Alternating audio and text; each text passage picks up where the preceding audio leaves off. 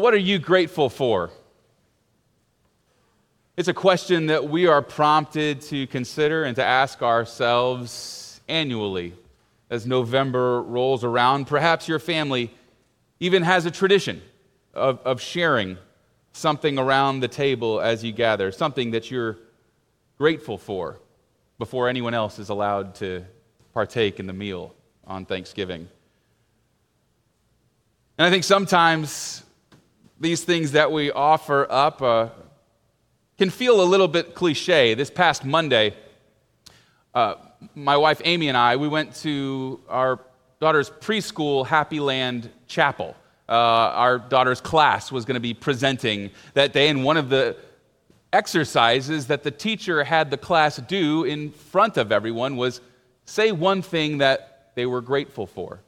And so, as the teacher went down the line and asked the kids something that they were grateful for, family became the answer and kind of caught on like fire. Family, family, family.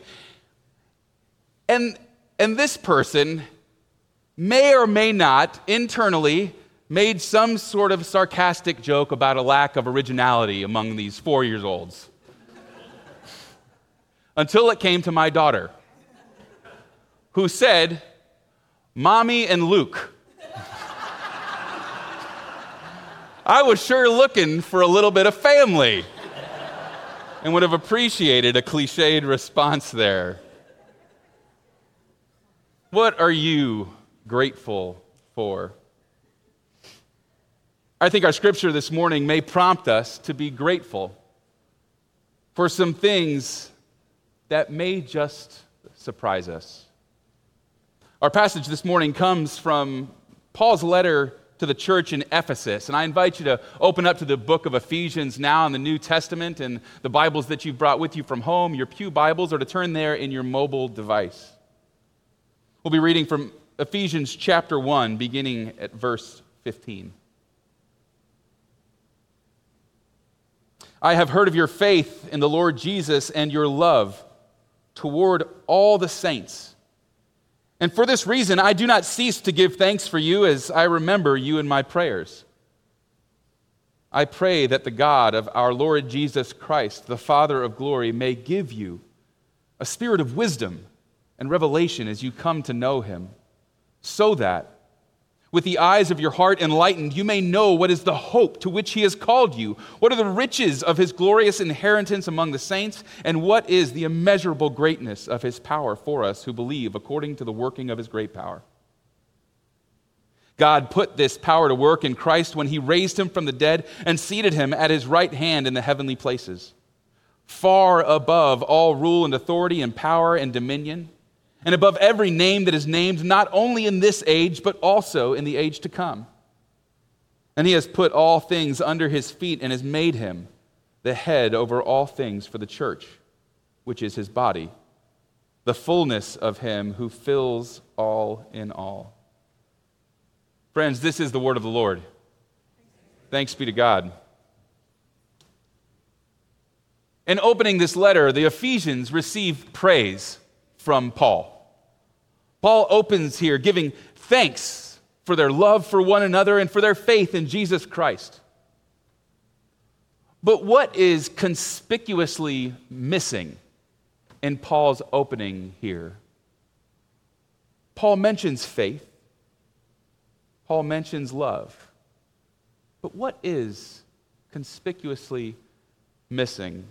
In 1 Corinthians, in the preface to his wedding staple treatise on love, Paul writes, And now these three things remain faith, hope, and love. And in last week, in our passage from 1 Thessalonians, Paul mentions again all three together faith, hope, and love. So, what is missing today? Hope.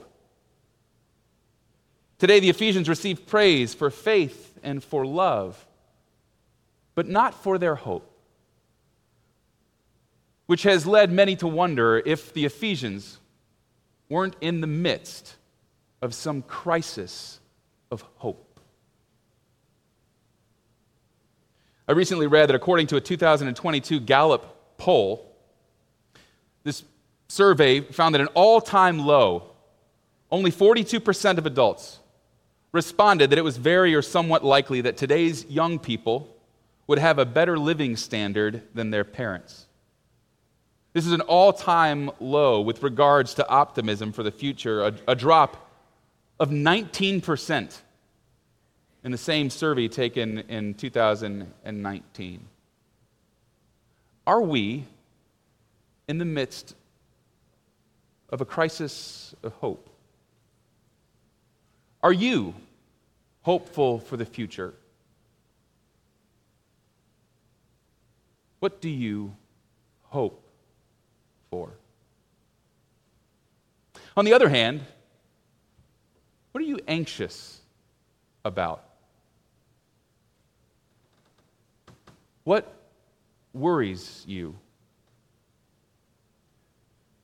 Because I believe that in, in many ways, worry is the antithesis of hope. It's a concern for a future that is out of our control. Worry manifests, manifests itself in our inability to let go of certainty about the future. Worry is an inability to simply be present in the moment and to admit that we do not have control over what is bound to happen. In his book, 4,000 Weeks, author Oliver Burkeman references Jesus' Sermon on the Mount. And, and Jesus preaching against worry. You may recall, Jesus says, Don't worry about tomorrow, for today has enough troubles of its own. Burkeman writes, Jesus says this as if to ask, Are your lives so easy that you have to focus on troubles that are not even yet in front of you? Perhaps, perhaps being grateful for the moment right in front of us, for the places where God has placed us, even for the challenges that we face, is the beginning of the end of worry that allows us to turn the page to a new hope for the future. Hear that again. Perhaps being grateful for the moment right in front of us, even the challenges, is the beginning of the end of worry that allows us to turn the page to a new hope for the future. What might it look like for you to be present in whatever challenge you are facing this morning?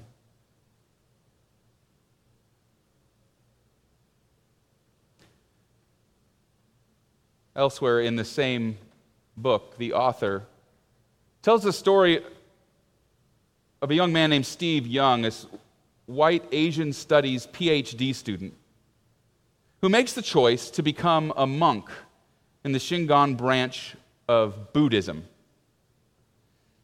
And this training begins with a 100 day solo retreat in a small hut without any power and no heat. In the winter, in the snow covered Kii Mountains of southern Japan. And three times a day, he must participate in a purification ritual that consists of dousing himself with several gallons of melted snow. Recounting the experience, Young says this He said, It was a horrific ordeal. It's so cold out that the water freezes the moment it touches the floor. Your towel freezes in your hand, and so you're sliding around barefoot on ice, trying to dry your body with a frozen hand towel. Can you imagine? And, and at first, his strategy in, in dealing with this incredible discomfort was exactly what you or I might attempt, which was trying not to think about it, to, to distance himself from the experience mentally, to try through sheer will to become mentally absent from the excruciatingly excruciating cold. And yet, icy deluge after icy deluge, Young found that this was precisely the wrong approach. In fact, the more that he was able to concentrate on the cold, the less agonizing the experience became. It was only when his mind wandered during the experience that the agony returned. That's what I said. And so Young began to prepare each day, becoming hyper focused on the present moment so that he would avoid spiraling from mere discomfort into agony. Which it turned out was, was, the, was the point of this entire exercise. It was this teaching tool, it was a way that the monks trained themselves to be present, to focus completely on the moment right in front of them instead of allowing their mind to wander to other places, to future worries. What if we could be grateful for the now? Right where we find ourselves, that which is right in front of us, both the challenges and the pleasures. What if being present in the now is a key to hope for the future? But the beautiful thing is that as Christians, we don't believe that we are alone in the midst of our challenges, right? I heard it said somewhere stop and never doubt. Jesus will surely bring you out.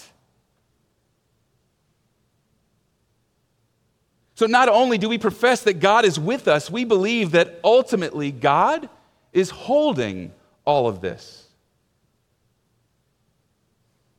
Eh, Paul seeks this line of reasoning with the Ephesians in the midst of their crisis of hope.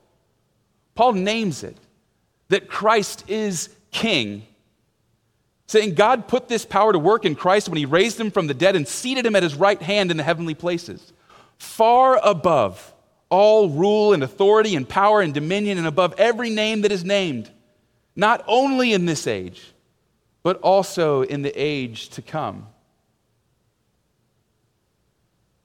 You see, friends, we don't submit to our current circumstances in defeat, but rather we do so with the knowledge that Christ is Lord of all.